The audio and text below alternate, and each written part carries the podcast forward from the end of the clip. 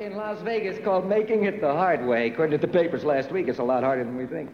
Uh, there's one fellow in this town who continually makes making it the hard way seem easy. He, he suffers from an old theatrical disease that's very rare called total talent, Mr. Sammy Davis, Jr.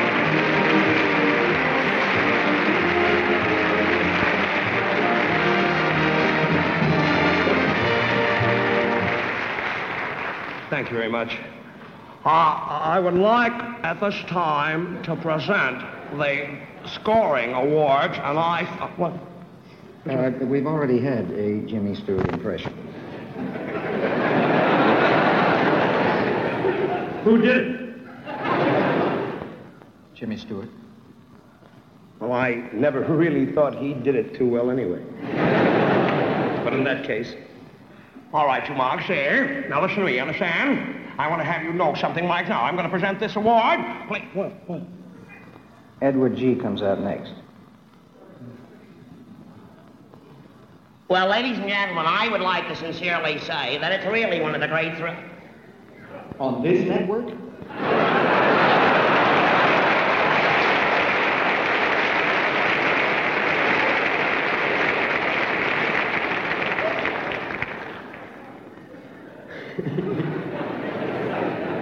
The nominees for the Best Music Score, Adaptation, or Treatment are John Green for Bye Bye Birdie, Andre Previn for Irma la Douce, Leith Stevens for A New Kind of Love, Maurice Gerard for Sundays in Cybèle, and George Brune for The Sword in the Stone.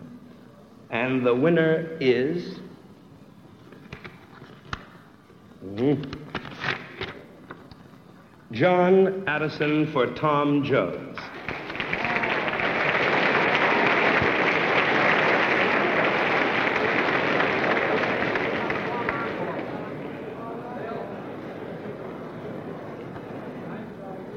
Oh, I, I am. I, they gave me the wrong envelope.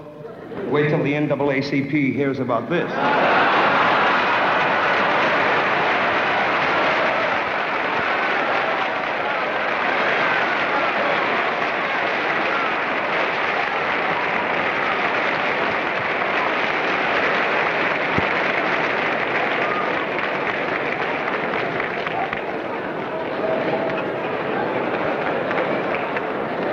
I ain't gonna this time, baby.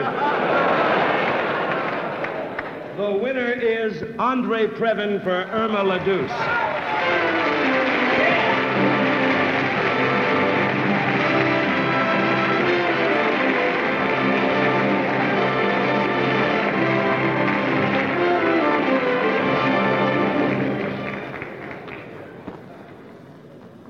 It's always a, a great pleasure to work for Mr. Wilder and Mr. Diamond, and I thank them.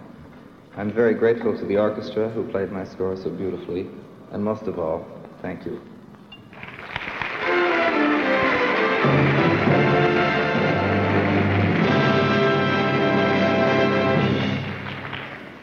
The nominees for the Best Music Score, substantially original, are Alex North for Cleopatra, Dmitri Tiomkin for 55 Days at Peking, Alfred Newman, Ken Darby for How the West Was Won, Ernest Gold for It's a Mad, Mad, Mad, Mad World, and John Addison for Tom Jones. Guess who the winner is?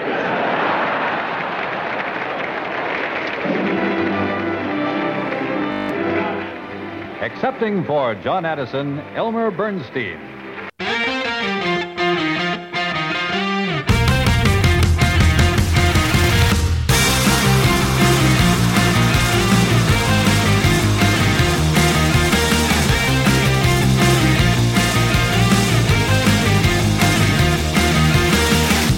And the Oscar nominee for Best Mess Up is uh, Elmer Bernstein. It's a mad, mad, mad, mad world.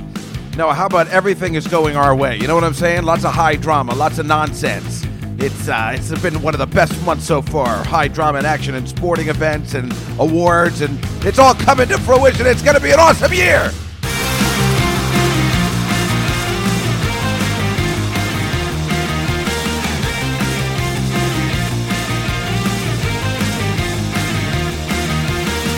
What I'm saying is, it's like such an awesome year so far because, I mean, what's been happening? It's just chaos and nonsense, and all for just a couple of millionaires, you know. So who does it affect? No one. Who cares? So it's beautiful. They're like, you know, nobody's going to die from all the action and and and fun we've you know been privy to in 2017. I mean, if you include Donald Trump winning in 2016, but technically taking office in 2017, it's. I mean, if this is any precedence to what's going on this year, 2017 is going to be awesome.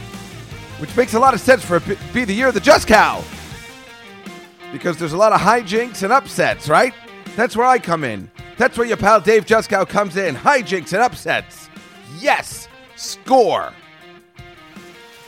Well, hey everybody, how you doing? It's a brand new podcast. It's a brand new month. March 1st, the anniversary of the first time Dave Juskow had penetration sex with a girl. And when I say penetration, I mean actual penetration. Like, you know, I, I, I finally realized I was that I was like, okay, that's definitely what sex was because I'm pretty sure the first time I did it, I wasn't I wasn't sure if I was actually inside. But I remember it was March 1st. But I'm not going to tell you the year because, you know, I was 40. So I don't want to be embarrassed by it.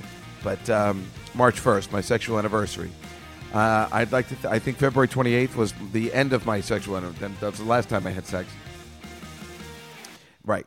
Ha ha ha. Anyway, that's why I always remember March 1st. But even though it's the, uh, the anniversary of, of the first uh, penetration, uh, I am alone. Again, naturally today because I am hungover because last night, February 28th, was the Godfather at the Village Underground. Perhaps some of you have seen some of the photos online already. It was a banner evening, even though uh, I'm obviously upset as usual, but I know it went well. I can't help myself uh, as an author of uh, a quality piece of work, I don't like to see my my words getting. But but seriously, uh, I know that sounds ridiculous, but you know, you put a lot of time into a project, and you just hope it goes well. And if your actors can't communicate uh, what needs to be done, you get upset. Now, what I'm saying is, everybody was great. Really, there was no there was nobody that was not cool. Uh, but you know, again, as we've talked about three or four times before there's the one or two parts where somebody not just flubs. I don't care if they flub. I know that happens, but like they're just not getting the way it's supposed to be done. But again, you got one rehearsal. Would I like to spend time with them and do it over again like they can do on television or in the movie? Sure, I would. But what are you going to do, you know? So otherwise, I think the audience was very pleased. I think everybody was in a really good mood. Uh, maybe it went long, but I don't think the audience thought that because I was checking, you know, I was looking. I wasn't in a lot of it. So it was easy for me to just kind of watch from the stage. There's a lot of parts where, like, maybe two less exciting people were on stage. I was very uptight how this was going to go, but it all worked out. And I think it was a very pleasant evening. I'm just going to take a little sip. Like I said, I'm hungover. I have a little coffee. Mm. Um, but it was a really great night. Uh, my boy Scott Moskowitz, Ronald Pledge came down, which was really great. And that's so nice of them to do. Really makes me happy. I know Scott listens to the show all the time, so thank you so much for coming down. I really, really appreciate that. It's really great to see you. You know, the problem is a lot of people come down. I don't get to spend that much time with them, especially, uh, you know, Scott, he's got a family, he lives in Jersey, so he's got to go back, and I get that. Um, my friend John Vitti from Boston Globe and his friend Sean, great guy. Uh, they came down from Boston again, taking the train. Uh, at least I get to hang out with them for a little bit because they're taking the train back at like 2:40, so we get to have a couple of drinks. There's so many nice people that I uh, don't get to see very often, and they don't have time to get a drink because a lot of them live in New Jersey or whatever. Uh, which and it takes me a while to clean up everything. In fact, that's the one part I don't like, where everybody's like kind of hanging around and they're like, "Are you ready?" And I'm like, "Hey, hey, hey, hey, I'll be ready when I'm ready." I got to pack up everything. I got to see what gets thrown out or what I'm taking home. You know what I'm saying? I got to, I mean, it's like I got to, I concentrate when I get there and I got to concentrate when I leave to make sure I have everything and then I can drink. You know, but until that's all taken care of, I don't need everybody hanging around and uh, saying, like, what's taking so long? I'm like, why don't you shut up? What's taking so long? What's taking so long is it's taking this long. That's the way it is. Now go meet me at the bar. You know what I mean? What do you want me to say? And then we have a nice drink. I was out till four in the morning again. I could have gone out longer, but I said no I got to go to work, even though you know I want to go out longer when something like that happened. But the drinks weren't happening yesterday. Are, you serious? If my, if my cat's going to throw up again, I'm going to be really upset because then, then it's obviously she's allergic to the podcast. It, but I couldn't. Uh, I had you know plenty of drinks. Had about five beers, two shots, uh, and then I just couldn't drink anymore. And I don't know why. I mean, I wanted to. Maybe I didn't have anything to eat. Um, maybe gotten a little high or something. Maybe that would have helped. But it's all right. I mean, what is that? I'm I'm upset because I didn't go out for because I knew I could have been out till six in the morning, and that's like kind of cool, you know, when you're out till really late because you do a show and everything. But I, I do have to work, and I am, you know, fifty, so going home is not a horrible plan, but. I don't know. You know, the way I always look at it is I'm doing a show. I'm like, I'm going to get stinking drunk afterwards because that's what it because I'm always uptight. I'm nervous. Uh, but before I uh, tell you more about nervousness and all that kind of stuff, I just want to say about uh, some of the people in the show. I'm going to play the entire thing next week on the podcast, episode four. Sonny should have used the E-ZPass lane. By the way, came up with the title for five. I announced it uh, yesterday on the uh, in the live show, which was great. Um, I think I came up with a really good title. It is called Episode Five. Keep an eye out for Moe Greene. ah! Keep an eye out for Moe Greene. Well, there it is. And that will be the fifth and final episode of The Godfather Part 1, Episode 5. It's so confusing, but that is the story. I think uh, people said last night was the best one. I still think 3 was a little tighter, but maybe 4 had more laughs. And you know, who was very good was our friend Rachel Feinstein. She was outstanding. First of all, she looked amazing in her dress as Apollonia. That is something you won't be able to see, unfortunately, on the audio. Eh, The uh, the thing she was doing to uh, Dan Natterman playing Michael, uh, the look she was giving him, it was very hot and sexy and funny at the same time. I have to say, it was uh, really good. And she improvised a lot, which was fine, and she did good. Uh, the, you know, and then uh, so she did a really good job, like a really good job, and made it really, really funny. And I was very pleased with her performance. Our friend Irene Bremis, uh, her only flaw was that she looked too hot. She was dressed in a really tight, short dress and she looked gorgeous. And you know, she's a trainer, and in fact, she trained me on Sunday. She's been trying to help me with like the kettlebell or the kettlebell and some stretching exercises. And she like, I was sore on Monday, like just a twenty minute like workout, and we did like I, I was like I, I couldn't. She's like, you got to get some orange juice or something. Like I couldn't walk. I was like, it was a great workout for twenty minutes. Uh, very effective, but so that's what she does. She trains people, so her body is amazing. But she's playing Mama Corleone and Mama Vitali, you know, Apollonia's mom, and Lucy Mancini. She's playing three of the ugliest women in in the history of movies, and she's dressed too hot. So none of her scenes worked because the, all the Lucy Mancini stuff didn't work because Lucy Mancini's disgusting as far as boys are concerned, but she's you know as far as girls are concerned too. Uh, she's ugly person because I'm trying to get myself out of this because she's cheating with a married man. So there, but um, so she was too hot to play it. So the Lucy Mancini stuff really wasn't working because Irene was dressed too pretty. Uh, I guess that's my fault. I, you know, I don't want to tell anybody. To, I don't want to tell a girl to dress down, but maybe I should have. That girl Bethel, who was so amazing in Christmas Carol, again did a great job. But rem- but remember, she hasn't seen the film, so I could only send her clips. So she wasn't really getting it.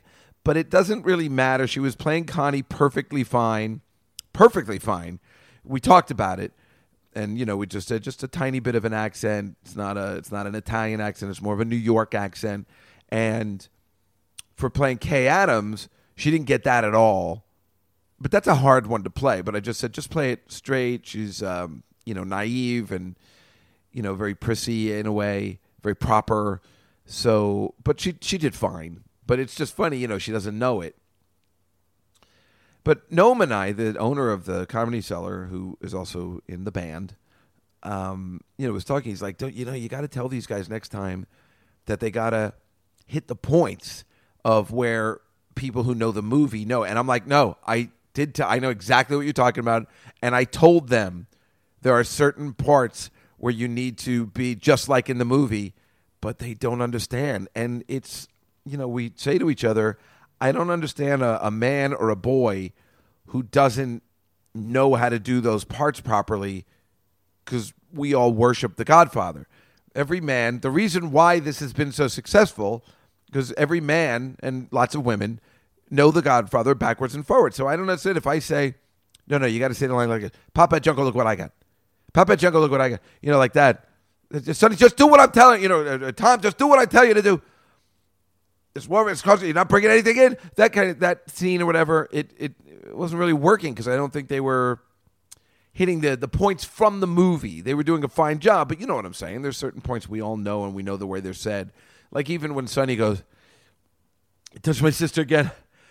Okay, like that kind of stuff. Just the out of breath. Um, he was fine. Uh, that was DC Benny. Did a pretty good job. Uh, no, he did a really good job. People really liked him. In fact, a lot of people just thought he was Russ, uh, which is perfect, which is really funny. They just thought he was Russ, and Russ got taller. Uh, but he did a good job. Uh, I wanted him to go out into the audience and get shot up, uh, but he couldn't because he said by that time his eyes were fried and he couldn't see the stairways. I go, I guess I should have. Uh, we should have done this twenty years ago. we all wouldn't have had any problems. Uh, Rachel and Natterman went through the audience with the candy, which was really funny. I had the actual candy, and um, Natterman was uh, good. I think he was talking into the mic. I mean, I stressed it so many times. I even told the microphone guy, "Listen, when he's talking to the mic, just make it louder." But he did a great job as usual. I'm trying to think who else. The narrator, you know, was new. He's not a comedian. Everybody said he did a good job. Uh, he did okay. You know, I just can't seem to get a narrator to do it perfect, and I, I'll just have to say it's my fault, I guess, in the way I write, and I don't write well. But if you studied it and you went over it a couple times, you should be able to get it.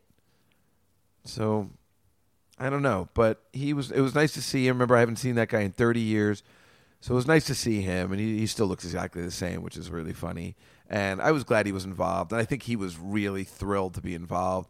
Um, you know, he put on Facebook today, like, I performed at the Comedy Cellar, and all his friends were like, What? What are you talking about? He's like, Yeah, no, I wasn't watching, I was performing. Because it is exciting. It's exciting. The place was sold out. My um, opening was, uh, you know, uh, you know, listen, if you're to do new material on stage for the, I'm not Louis C.K., but uh, if you're to try new material on stage, uh, for the first time in front of the owner of the club and, uh, and a hot crowd, then you deserve what you get. Uh, but it wasn't horrible. I think I, you know, it didn't end very well, but I think in the middle was pretty good. I mean, it was easy because we talk about the Super Bowl, talk about the Oscars. There was a lot of good stuff to talk about, and um, I did the best I could. Now with practice, and if I had worked on it, I think it would have been great. But I don't know. You know, I don't go to comedy clubs. I'd like to, but I don't even think I could go to a comedy club doing the material I do, but I'm finding a way to try and work like what I do in the podcast, like connect stuff. I'm trying to bring that into the comedy, you know, like which would be good. So, so yesterday, I was talking about the story of how. Again, you'll hear this, but I'm going to tell you anyway. Um, I just well, should I? I guess. Um, I was talking about the Six Million Dollar Man and how I'd always, I mean, I'll just tell you really quick how I wanted to see the pilot of the Six Million Dollar. I was so excited when I was a little boy. I couldn't wait to see this show, The Six Million Dollar Man, because it was going to be the greatest show ever. And we had to go away that weekend, just like really quick, I'm telling. And, you know, my dad, somehow he was able to watch it even though we were in the hotel room, so I couldn't watch it. And then afterwards, I came up, I'm like, what happened? What happened? He goes, oh my God, it was amazing.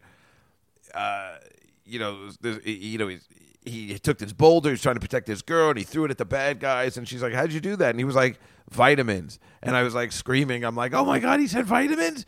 Um, like that's the greatest thing. So then I'm just telling you this because this is what we do on our podcast. I looked up who wrote that episode because I was like, and I could have worded it better on stage, you know, a little bit of practice instead of the day before, but um, because it was vitamins, I'm like, well, you know, that's kind of a stupid line uh, you know, because of the vitamins. They couldn't come up with anything uh, better excuse, but it still worked, you know, for me back then. But then I found out the guy who wrote the episode, his name is Elmer Schwartz, and his brother is Sherwood Schwartz. the creator of Gilligan's Island and the Brady Bunch. And Elmer Schwartz wrote like 60 episodes of Gilligan's Island. So the way I figure it, you know, this is the guy who was just and and he's quoted as saying the writers didn't think Gilligan's Island was believable, so they had a lot of time with it. And I told them you gotta trust it. Like you know, he's like uh, Elmer. I don't think anybody's gonna believe we can make a coconut out of a radio out of a coconut. He goes, they'll believe whatever I tell them to believe. That's why I like to picture. He's like some old man, like, hey, you listen to me. And so then when he's writing the six million dollar man, they're like, uh, vitamins. That's all you got. Listen, if it's if I say vitamins, then vitamins it is. Uh, whatever it is. I mean, that's the thing. But you know how I love Connect. So I'm trying to start because yes, there's 22 year olds in the audience, 24 year olds, 29 year olds.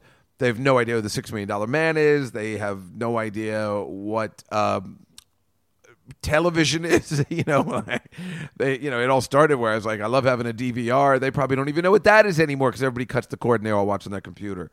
But when you explain it, you know, I think that's the funny. It's like, well, yes, you don't know the six million dollar man, but here's the quick premise. It's a guy, he was an astronaut, he got into an accident, and they rebuilt him. And I told you he's got one bionic arm. So if you explain it, maybe that's the key. And then I can talk about all the stuff we talk about on this podcast. And then, uh, you know, I'll be the Jackie Mason of our generation. Uh, hey, look at the old band telling stories about the old days, 70s television. Hey, how about this guy? Hey, old man, what else was on during that time? Oh, there was a show. It's called Charlie's Angels. Now, they had three gorgeous girls, and they were idiots. But uh, this guy, Charlie, he was a, a millionaire, and he said, I'm going to hire these girls and make them private investigators. So he cleaned them up and taught them how to fight and all that. And then uh, what happened was they solved crimes, and uh, every crime took place in a bikini. It was brilliant. Now this is the kind of show that I would. I don't know. I'm. I don't know what imitation I'm doing. I'm doing a little Jackie. I'm doing a little myself, and I'm doing a little Martin Short of Leonard Cohen. Like, and whatever the hell else you want to put in there, give me a C, a bouncy C, whatever the hell else you want to put in there. A doop da doo ba ba ba whatever the hell else you want to put in. Uh, Irving Cohen, right? That's what he does. Irving Cohen. Mm. Anywho, we uh, and again I'll explain it next week, but we started off the show with a big Star Wars crawl opening. You know, it's uh, with the music, and it says it, with a video. It says the year of the Godfather, and then it has the Empire Strikes Back scroll. Except I changed it all to the Godfather, and I'll read it to you uh, next week when I play the tapes. I'm trying to think who else was in it um, of interest to us. Uh, why can't I think? Because it was crowded. Tom Cotter. He's, uh, you know, uh, he's a delightful person. It wasn't a big role for him. Uh, what we, what, what was Matteo Lane was brilliant as usual. That guy speaks fluent Italian, so you know there was a lot of Italian. And oh my God, William Stevenson replacing Mike Bichetti he was brilliant. And there is our Mike Bichetti. I mean, what I, I got to say, it's a brilliant move on my part because, again, we had a guy who, you know, instead of Mike Bichetti just being kind of a retard, this guy is just high. So, you know, uh, every time he went off and on stage, you know, he kept forgetting his cues. In fact, he's so high. I, I, I went on Saturday. Actually, I'll tell you all about that in a second. But I went and I delivered personalized scripts to everyone. I deliver personalized scripts. script. It says the William Stevenson edition, which means all of his parts, the font is bigger, they're highlighted, and this time I was smart because of William, and I put William enters, William exits. So everybody knows you stay on stage until I tell you on the thing that you can go. Um, I'm like, this is my flawless way to deal with William because you remember last time he was sitting in the audience and we needed him. He was like, oh shit. So every line is always like, we got to get some weed, but they loved it. They loved it. He was so funny. He was perfect. I was really pleased with him. Um, but he bought the script from last time. He bought episode three with them. So I had to just give him a regular one without the big fonts and without his enters. The guy who I made it for bought the wrong script with him. So Saturday or Friday night, I went to my sister's and, you know, we party and we had a pretty good time.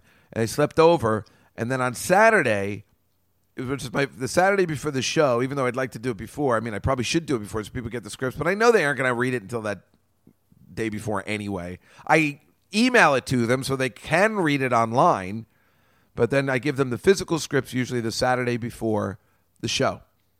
And I travel all around. So I started in Staten Island and I gave it to Irene, and then we got manicures. well, let me, the, epitome of Dave Juskow went to Staten Island.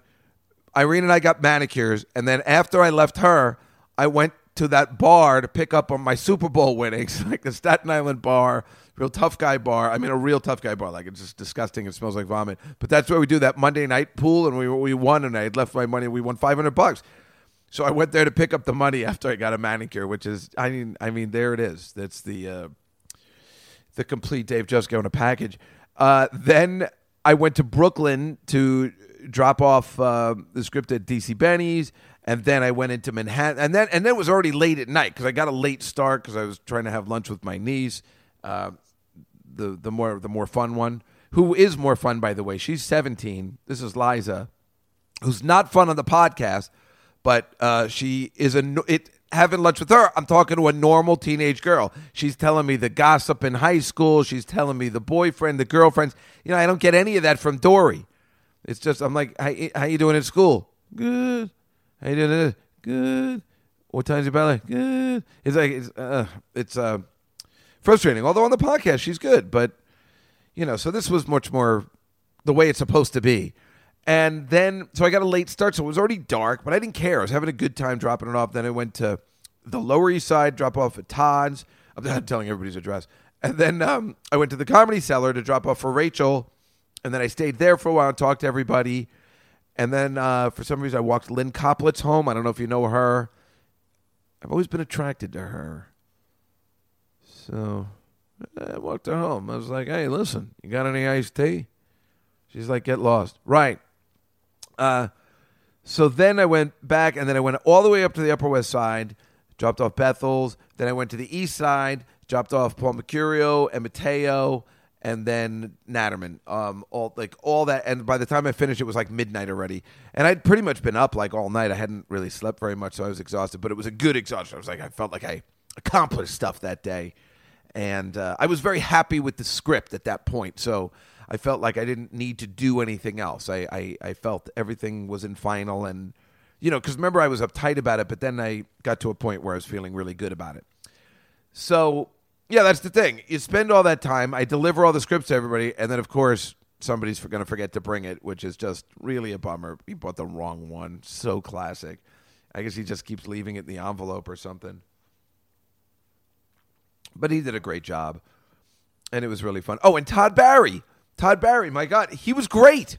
He did a great job. You know what's funny? He was actually kind of the best actor out of everybody, which is odd because, you know, I uh, tailored it for Todd so he doesn't have to raise his voice, but he was a funny Carlo, and he really made sure he did the lines right. You know, he was in The Wrestler, the movie The Wrestler, and he did such a good acting job. You know, it was pretty serious role in a way, even though he was, he, he lent, you know, he did it his way, but it was really good. I don't know if you remember, he played like a Mickey Rourke's boss for a period of time, and he was so good at it. So he's actually a pretty good actor. But I tailored all the lines so it was made for Todd. You know, they're like, you know, you never change the inflection of your voice when you tell me you're going to kill me or whatever. And um, he's like, that's all Todd Barry, baby. Yeah, what's up, dummy?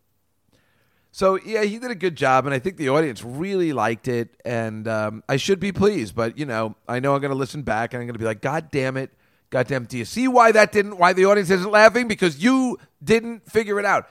But I got to look past that. I got to look past it uh, because I know it worked as a whole. And Natterman hit the he hit the second to last line perfectly because in rehearsal he couldn't figure it out. But he can't. The last line, Apollonia blows up, and then he's like, and, and then Michael gets up, dusts himself off, and says he's supposed to say, "God, what a week I'm having," and, and then we play the Full House music. But he's like, "What a week I'm having." Yeah, I don't know. It just it wasn't. Ugh. It's like he he's not understanding. Listen, this is the last line. It's got to be big, and then we play the Full House music. But I don't know. He doesn't seem to get it, and it's funny because when we tell him to do certain things, a certain way. Noam's always laughing at him too because even though Gnome loves him, we all love him.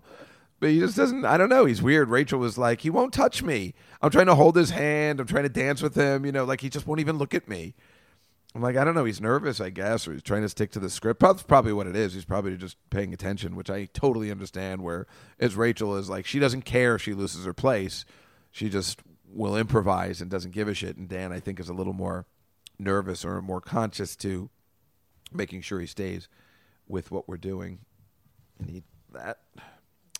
Um, right. So on Sunday, well, okay. Uh, let's see. All right, I did Artie's podcast on Sunday because I texted Artie and I'm like, "What's happening? I haven't heard from you." And then he started we started texting back and forth, and um, that was nice because I hadn't heard from him in a while. But I didn't realize he was out in L.A. for two weeks.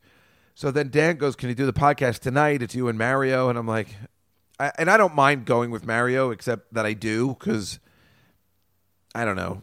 Sometimes I just want to be by myself, but I can't deny it's just uh, it's brilliant what he does to Mario and and that, the way he picks on him, and it, it, it it's hilarious. So it's totally worth it.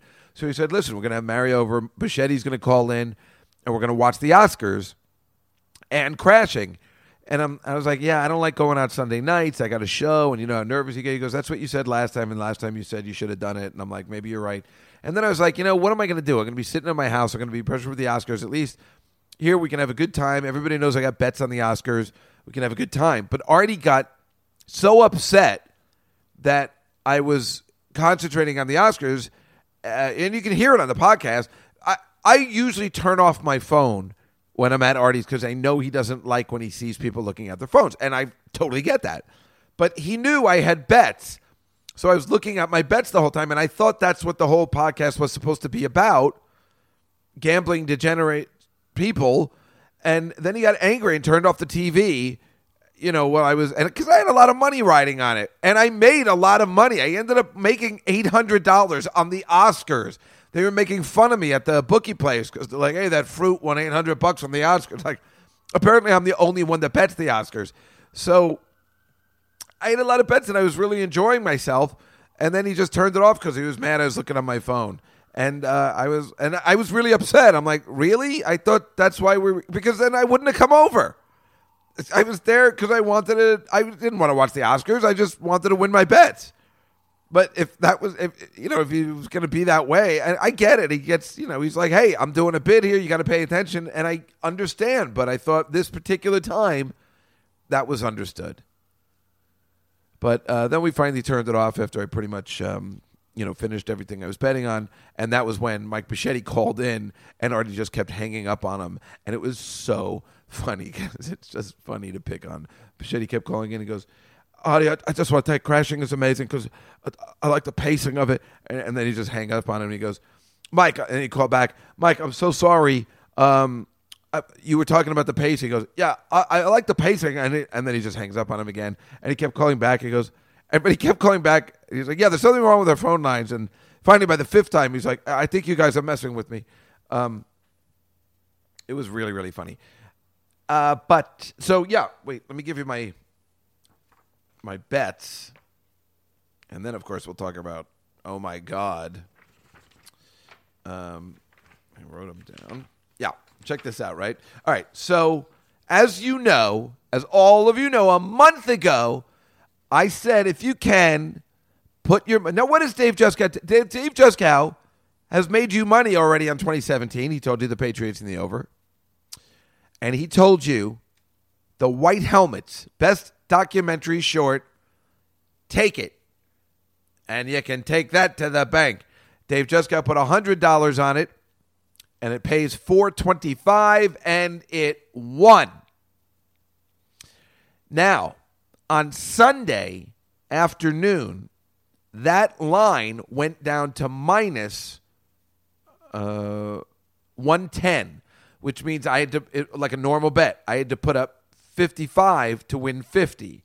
I had already had like 100, so I, I was going to put another 100 because if it went down and it became the favorite, I'm like, oh my God, something's happening. But what I found out yesterday is that I was the one that moved the line. I was the only one betting on the Oscars. so I moved the line.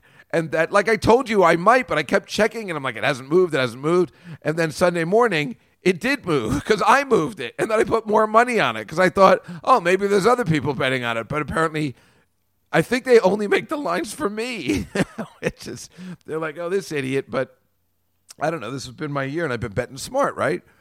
So I put an extra 50 bucks on that. Now, the best live action short film, I took Sing. I don't know what the hell that is. I don't know what it is. I just looked it up. It was plus $700. I put 20 bucks on it, win 140. So then it went down to plus 350. I put another 20 bucks on it. I won 70. So what is that? 210. So at 210 plus 475, you're already kicking ass, right? Then this is unbelievable.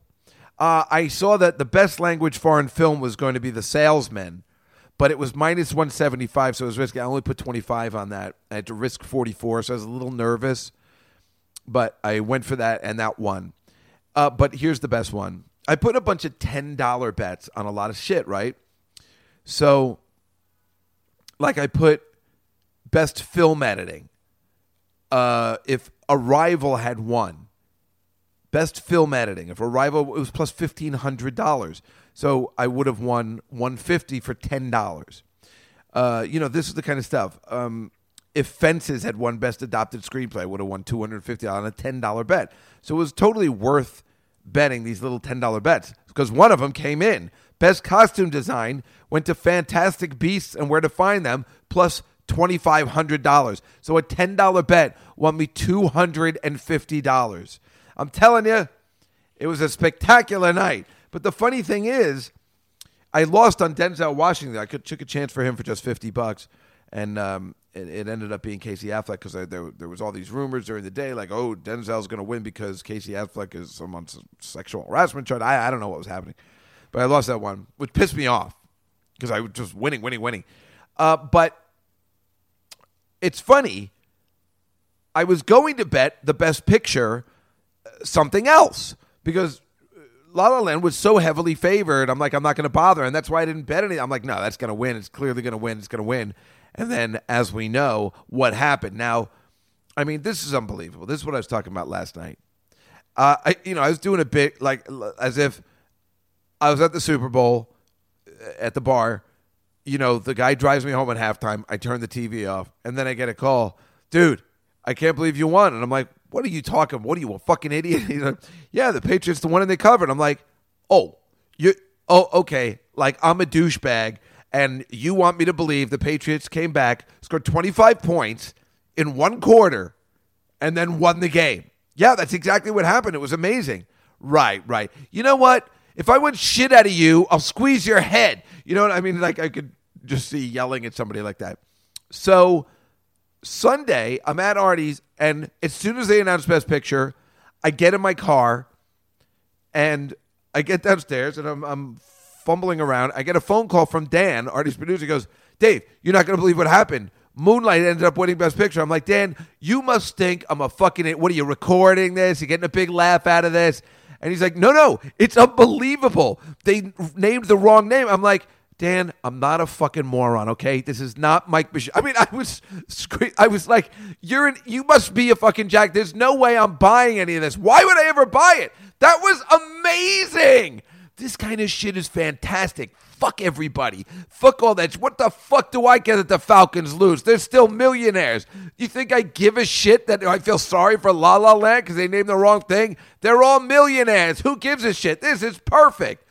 This is exactly what this country needs to, to take a little steam off and have some action that doesn't hurt anybody. Oh, but it'll hurt the producers of Lana. Shut up! The moonlight another beauty. But let me tell you something. So, so I'm in the car and I'm going crazy because then I get a text from my new manager, Vanessa, and she goes, "What? What's happening?" And I'm like, "Wait, this is really happening." So I'm going home and I'm looking for anything that's live, news programs, but they're, they're giving me nothing. I go, Sirius satellite radio is the worst. I wish Howard Stern had retired because I really want to get rid of it. They have no live content on the weekends, none.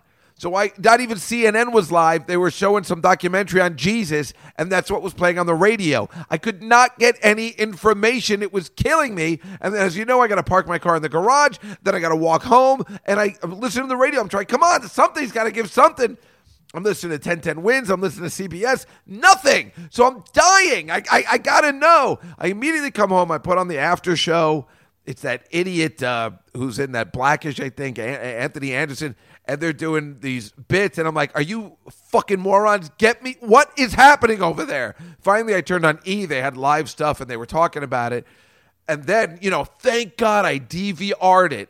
Because I swear I would have died. I needed to see the full thing and I got to fast forward to three hours. But then when I finally get there, I was standing the whole time. I never sat down. I'm, I'm dying to see this, you know, because this is great. I'm dying to see how it all went down because I was watching it and I'm like, what has happened? You know, I saw Warren Beatty and I'm like, what an asshole. And I mean, this just, you just couldn't ask for anything more, you know, like who gives a shit? You people suck. And uh, let's take a listen.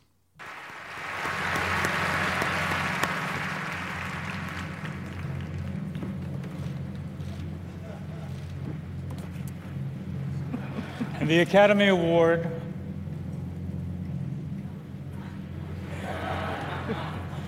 for Best Picture You're impossible. Come on. La La Land.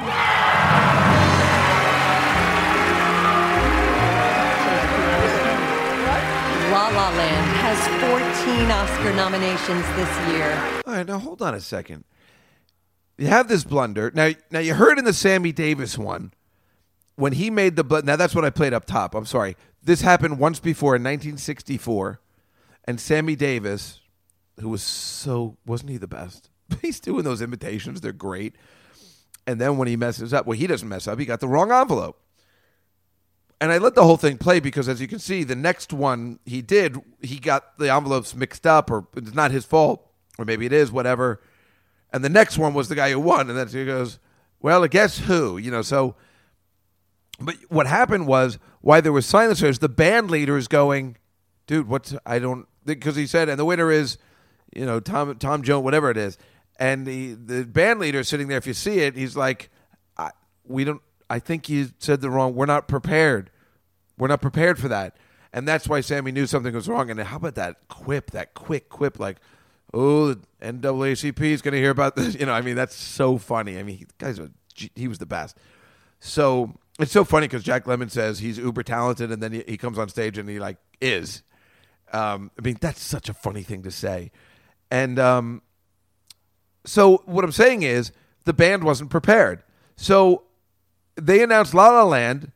The band is playing, and they, I, I feel like they must know what is going to win because they need to know what to play.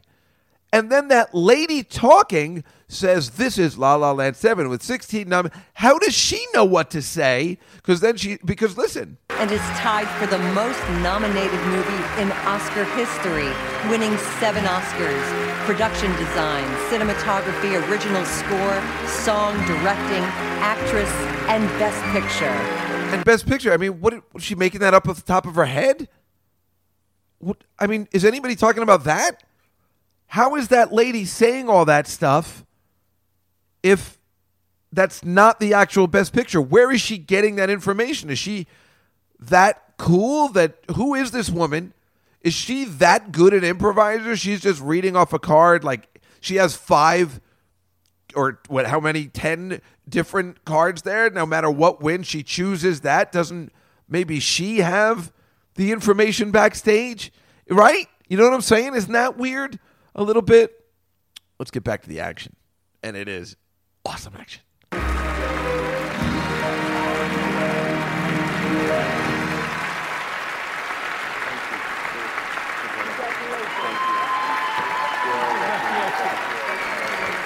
Th- thank you. Thank you all.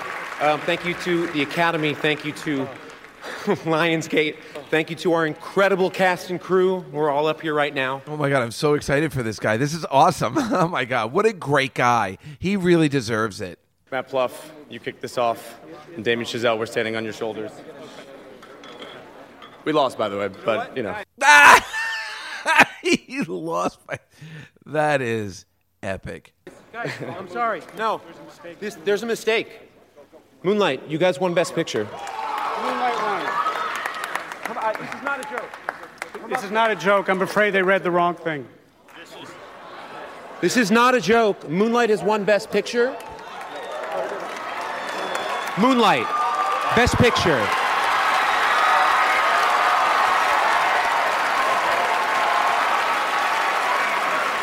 I think you guys should keep it anyway. Oh, it's Warren. I'm sorry. Guys, this is uh, very unfortunate what happened. Personally, I blame Steve Harvey for this.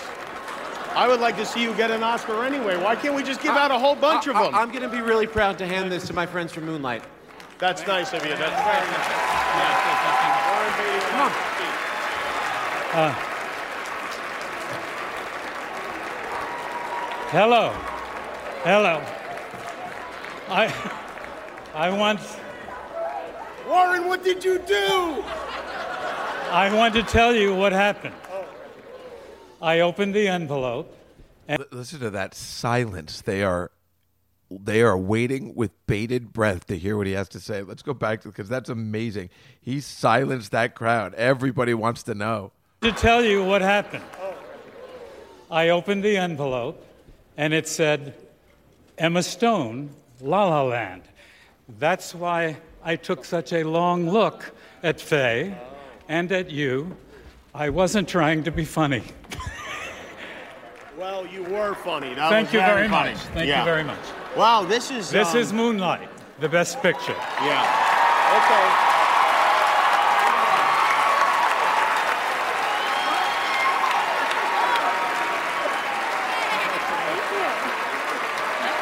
So as you know, now we know that there's this major tool who's a partner at Price Cooper, you know, who does all the uh, stuff and and and he apparently asked if he could tweet during the show and his superiors said, "What are you, a fucking idiot? You got one job. Don't tweet, you jackass." Now, right there, you take the guy off and say like, "You know what? Let's not use this guy. He's obviously out of his mind." I mean, that's what you're supposed to do because this guy's obviously a jackass. But they didn't. So, uh, what's his name here? Brian Cullinan. And yeah, so he was tweeting the whole time, and he and he mixed it up. And Warren, now, first, of, there's there's so much stuff that's happening. Warren Beatty and Faye Dunaway were fighting. Warren Beatty wouldn't go out with Faye Dunaway for the rehearsal, so maybe that also had something to do with it. They were fighting for God knows what reason. They've probably been fighting for forty years, and uh, and he wouldn't. And then later, Warren wouldn't release the envelopes. Like I think he had both moonlighting, moonlighting, moonlight, moon. What is it now? Whatever. And La La Land in his hand, and he wouldn't give it back. And security, he was getting on an elevator. Security's like, Warren, we're going to need those envelopes. He goes, Go fuck yourselves. I want fucking. I'm keeping this. It's proof that I didn't fuck up. It's beautiful. Fuck that security. Oh, we need those. Like, yeah, fuck you. I'm Warren Beatty. I'm doing that same thing. I'm like, no, you guys messed up, and I'm keeping the evidence, jerk offs. Go, go arrest me then. You fucking. I, it, it bothers me so much that they were trying to like. Yeah, I'm so glad he kept it. He's badass. He's also paranoid as shit too. But I love that he kept it. And then Faye Dunaway was at a, at a, one of the parties, and she was quoted as saying like, "I messed up," or I think she even said, "I fucked up." Uh, but you know, Warren just let her have it. He didn't say any. It wasn't his fault. He saw it, saw there was a mistake. Now, technically, he should be like, "Something's wrong. This is the this says the best actress." So the question is now, first of all, that's not his job. He doesn't have to say, hey, you guys messed up the envelope.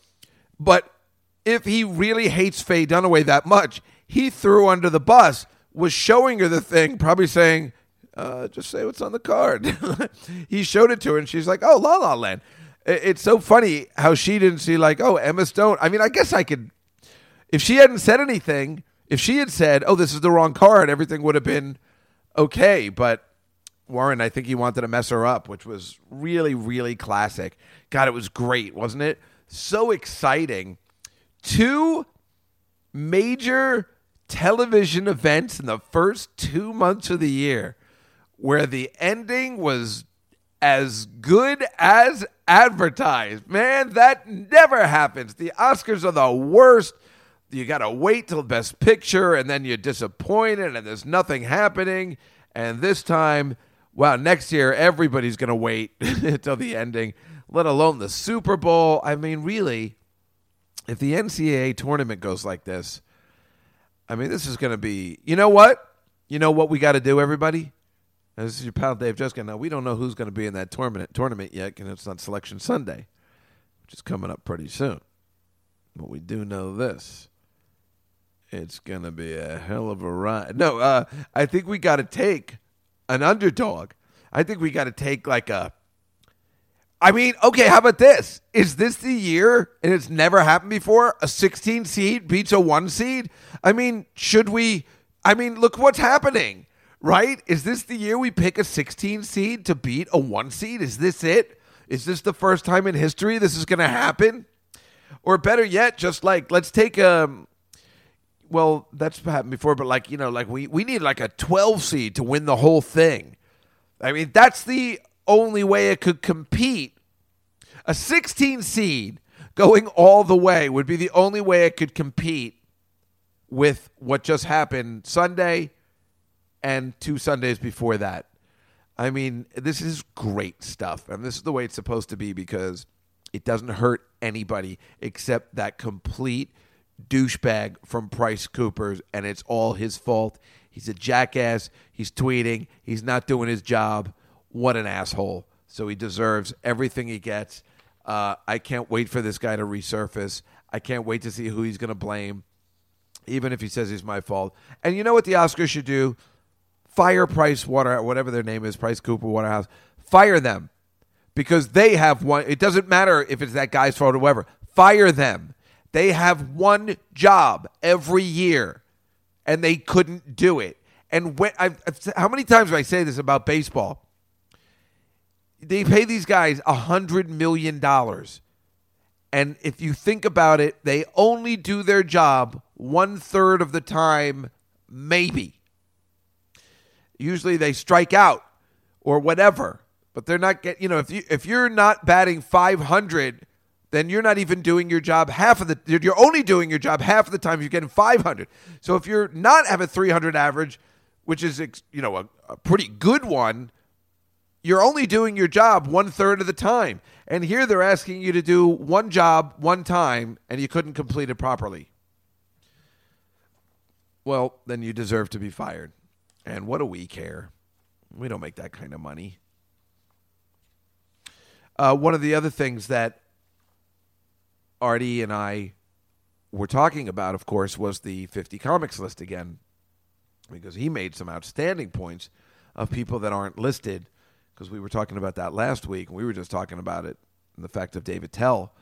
But he mentioned Norm Macdonald. Oh my God, Norm Macdonald is a spectacular comic.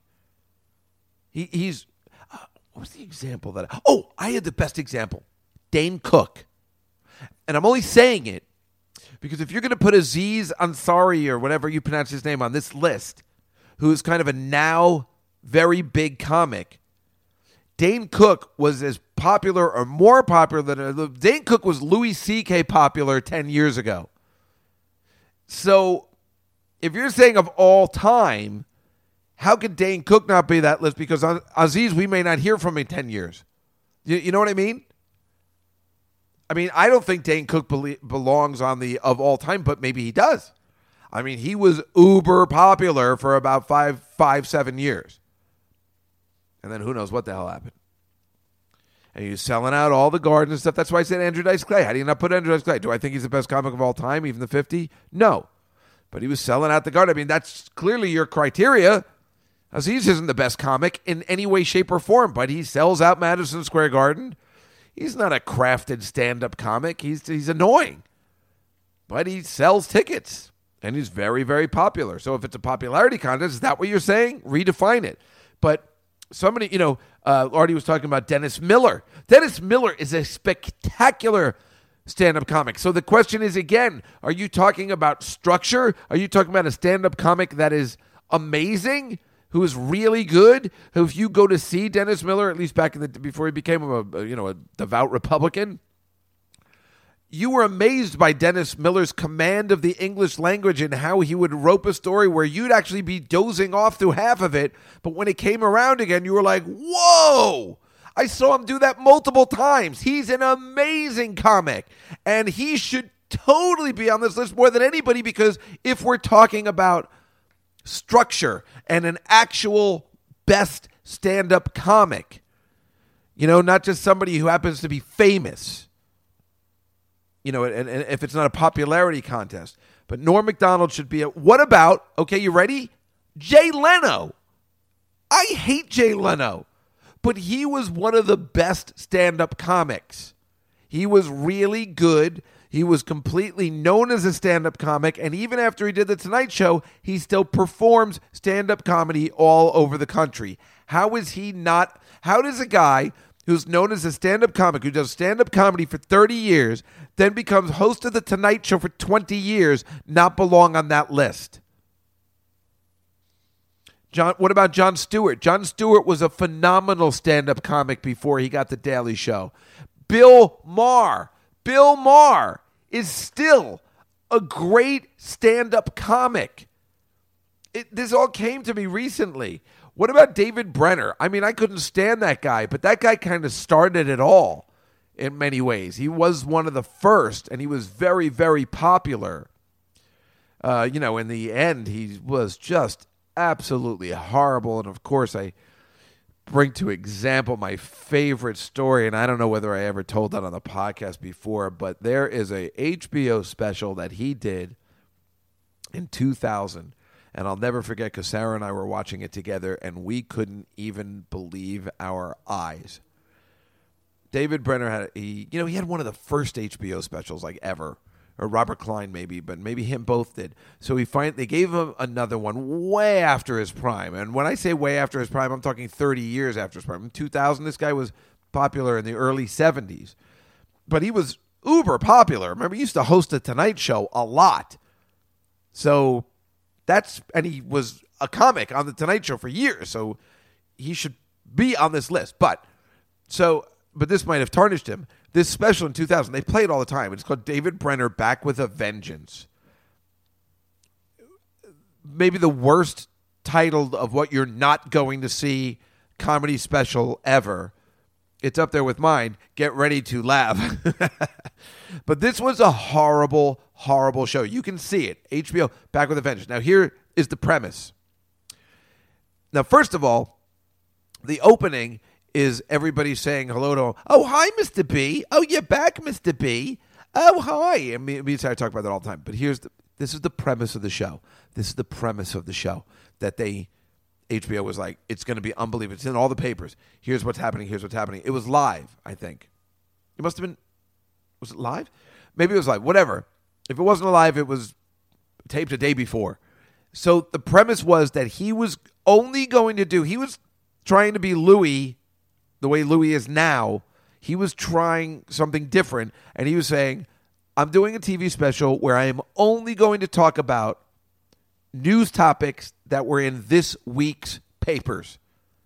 News topics that were in this week's news and this week's paper. Great idea. I mean, that's something Louis could tour on. You know, if, if Louis started fading out, he could tour and say, "I'm going to go to every city and own and do completely new material on just this week's topics." And that's what David Brenner did, and that's what he said he was going to do. And he does an hour-long special where he does none of that, none of that. It was the biggest scam in the history of any kind of comic performance of all time.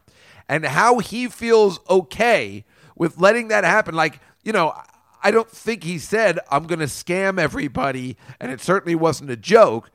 I think he thought he did a great job. This guy was so ridiculously full of himself, I guess, that he's dead now, so I can say all this.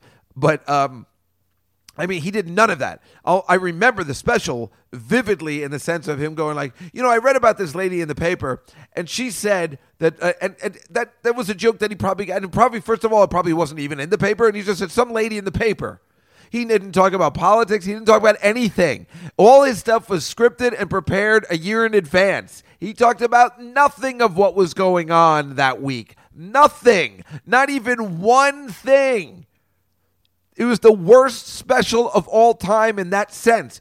The question is if you watch it now, not knowing the premise, I don't know whether they say it on the thing, does it hold up? Now, my I, I can't imagine it could hold up at all because all of his shit wasn't funny at all. And it ends with him marrying his wife, who I think he later got divorced to, which is why it's ridiculous. Him marrying his wife at the end of the show, and a rabbi flies down on a harness from the from the top of the venue and flies down and marries them. I mean, this was I get the idea that's a great idea, but this but first of all, you got to you got to be hilarious to then pull that off and then people would be into it, but you just put the people through an hour of snooze fest horrible comedy and now you're just trying to save the show with this. But I got to say when me and Sarah were watching, we're pretty high. We were having a good time. you know what? We're like, oh my God, is this really happening? Um, so it brings back good memories in that sense, but he sucks. And the only reason I feel bad about mentioning is because he was very, very close with one of my very good friends, Rick Newman, who I love very much, who I actually talked to yesterday. He was the guy that started Catch a Rising Star and um, used to manage Pat Benatar. I'm sure I've talked about him on the show. I've actually wanted him to have him on this show because he's a living legend and he really is my pal and I like him so much and he likes me, which uh, I got to tell you makes me so happy. And uh, he married one of the waitresses from Catch Rising Star, and I like her. And she's actually Holland Taylor's personal assistant now, which is uh, so random. But uh, that's the only reason I wouldn't want to burn him. But now that he's dead, I guess it's okay, right? But yeah, this sucked. And uh, but but but you know, why did he get that special? Why would HBO give this old man a special? Because he was kind of a living legend. And really one of the best 50 comics of all time, kind of. He you know, yeah, I don't know. I don't know. Artie brought up David Spade. David Spade is a is a, a professional comic. Again, it doesn't matter whether you like them or not. These are good professional stand-ups. I could see leaving him off that list, 50 of all time, but I'm just he was making a suggestion. Uh, what about Sandra Bernhard? She's not a great comic, but she was popular. She was interesting. We, me and my friend Lawrence went to go see her. I've talked about it before. She was the Sarah Silverman of her day. I mean, she wasn't hot, as hot, hot, but uh, I mean, there was certainly a sexiness about her. But my friend Lawrence and I, we went to go see her in like 1992 because why? Did, how did we know about her? I mean, why would two straight boys from New Jersey go to see a female comic back then? Because we saw her on her all her Conan, or, or rather her Letterman appearances when she was at the 12:30 spot, and she was so funny. We're like, let's go see her. That's why I was like, there's probably boys are you know that were our age back then that went to go see Sarah Silverman's Jesus Magic show. Why? How did you know about Sarah? Oh, she was on Conan all the time. So why, if Sarah Silverman is on that show, why can't Sandra Bernhard just just because Sandra Bernhard doesn't really work that much anymore? Is that the criteria that we made for that? So I'm just saying, you know what I need to do, obviously, is just compile another list, do it for the Huffington Post, and definitely talk about that guy. Oh, you know what? Before we leave, there was uh, one thing I wanted to say about the Oscars again. Uh, it's so funny. On the Friday before the Oscars, the Post had a, a headline that said "Fool's Gold," and this is what we were talking about last week. And this guy Reed Tucker wrote about it. Recent Oscar winners took home trophies, but no one wants to watch them again. Remember, we we had a whole thing that we had to go back 20 years before you actually want to watch Titanic again. I was just saying that's the one. I mean, I like it, but I'm saying that's one people watch over and over again, and it's the most popular. He says um, the film that walks away with the Best Picture statue on Sunday's Academy. And let me tell you something. La La Land, in that sense, should have won because maybe you could watch that. Nobody's watching Moonlight. No one is ever watching Moonlight again. I mean, are we going back to you know? Actually, I'd like to see Spotlight again. I thought that was a good movie. But am I ever going back to see Birdman again? No. Uh, but he says, anyway, anyone watched last 2016's Winter Spotlight lately? Plan on revisiting 2012's The Artist every year? Remember, I, we were talking about The Artist. That what a joke! It's pretty clear that recent Best Picture winners probably won't have the cultural longevity of past honorees, such as Casablanca, Gone with the Wind, and The Sound of Music. Uh, but he goes on to say that uh, uh, the HBO premiere of the 2015 Best Picture winner, Birdman, for example, averaged only 681,000 viewers, including those watching later on DVR, according to Nielsen. There are more people on your morning seven train. Spotlight sold 35,626 Blu ray copies.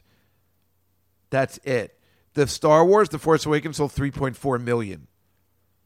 I mean, this, this is exactly what we were talking about. Here's a guy that completely gets it. That, you know, we're just like, these films are just horrible. Something has gone horribly wrong. And, um, you know, last year we went over the uh, best actor list, which was so much fun. And we went from 1970 to 2016 because you and I, my friends who listen, were saying, why is Leonardo DiCaprio getting a Best Actor award for The Revenant? It's, it's okay. But we knew it was a Lifetime Achievement Award. He was just do, do, Susan Luching it up, and he was just do, do, do, and he just got it. So we compiled the list of who was deserving of an award, who was getting a Lifetime Achievement Award, like Al Pacino in Scent of a Woman, who won for a single handed performance, like Anthony Hopkins in Silence of the Lambs, and who won because there was nothing else that year, like uh, Richard Dreyfuss in The Goodbye Girl, who was wonderful, but I'm saying he was not up against a lot of competition. He was up against Woody Allen, and uh, quite frankly, the person who should have won, John Travolta in Saturday Night Fever, but whatever.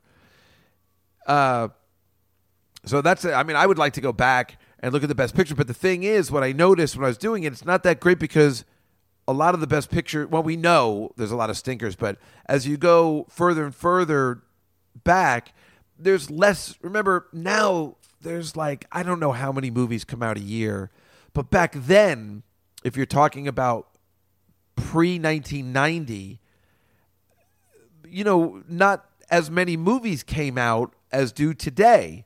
You know, with independent films and all that stuff. So the pickings were a lot better certainly there were years where things weren't that great, but you know it, it's a it's a better list because there weren't as many films. But in that regard, if you're nominating ten films and they all stink, and there's not one of them you really want to see again, when you look at this year's Oscars nominations, I mean all of them sucked. There's not one list uh, that I would ever watch again, or maybe at all. Uh, you know, Arrival was okay. La La Land's okay. Moonlight, oh, what? Uh, Manchester by the who's who's going to rewatch any of these movies? I mean, they're all horrible. The girl who won last year, do you even remember? She comes on stage and like, and now here's Brie Larson. I'm like, who? Who? Yeah, she won for Room last year. You know why she won? Because there was no competition. There was nothing else. Who who the hell is Brie Larson? So she's working on that King Kong movie now, but my guess is she got that because she won the Oscar. I my guess is we'll never see her again.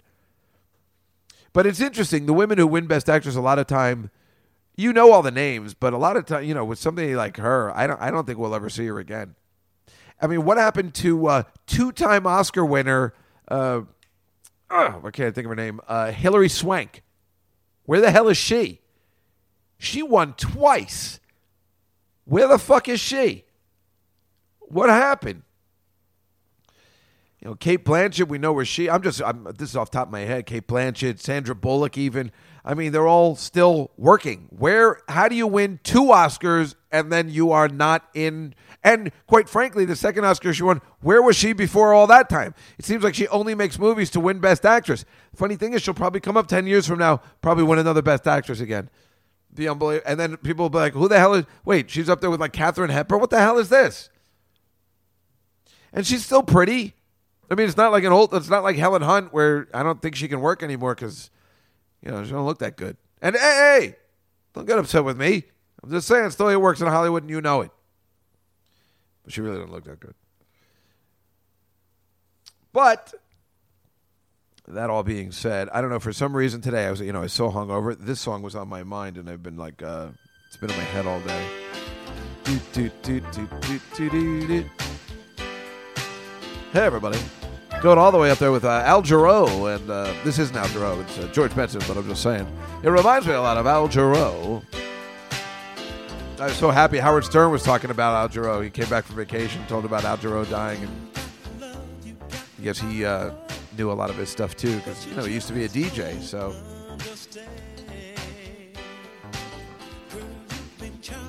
I like this song. I mean, I don't like. I never. Th- I don't know. Today it was in my head for some reason. I have no idea why. Yeah, it's funky. What's happening, baby? I don't know why it was in my head. I'm trying to figure out why.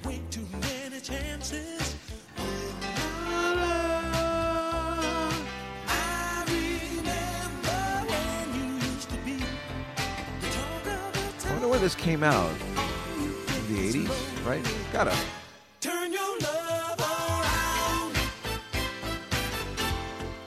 Oh, it's a classic.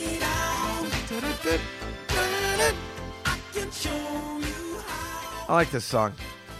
So listen, um, oh, by the way, uh, yeah, we were talking about crashing. You know, we were at Artie's house and we were talking about crashing a little bit, but he didn't want to watch it because, you know, he doesn't like watching himself and stuff. Because that's what I thought also we were going to talk about crashing, but, you know, it's hard to do the podcast. First of all, I was really, I, I wasn't good. I wasn't happy with the podcast. Um, but thank God Bocchetti called in and that single handedly say I just wasn't happy with myself. I don't think I was adding anything. I guess I was too worried about my bets and uh, whatever. But um, we were supposed to talk about crashing, but and we did watch it. Uh, what did you think? I thought it was be- much better than the first episode. I thought it was really good. I thought Gina Gershon, she's still so sexy, but I thought it was a good episode, and I think it's getting it's going to be better every week. Actually, uh, uh, not because I'm on it. I, I really can't wait to see this week. Uh, it's actually become a lot of fun. So um, I don't know. I guess we'll see. Artie was highly complimentary on Sunday, so um, you know about my part on the show. Maybe maybe they were. Who knows? I, I really don't know what to. You know, it's like obviously I can't wait to see it, but I'm also very uptight and nervous about it too. I just hope I uh, did a good enough job to uh, do it again. But that's not until the 26th of March. But uh, you know, every Sunday there's something to do, which is always a good time. So next week we will just be playing The Godfather Part Four. Hopefully you'll like it. So we will come back to you in two weeks with an all new podcast.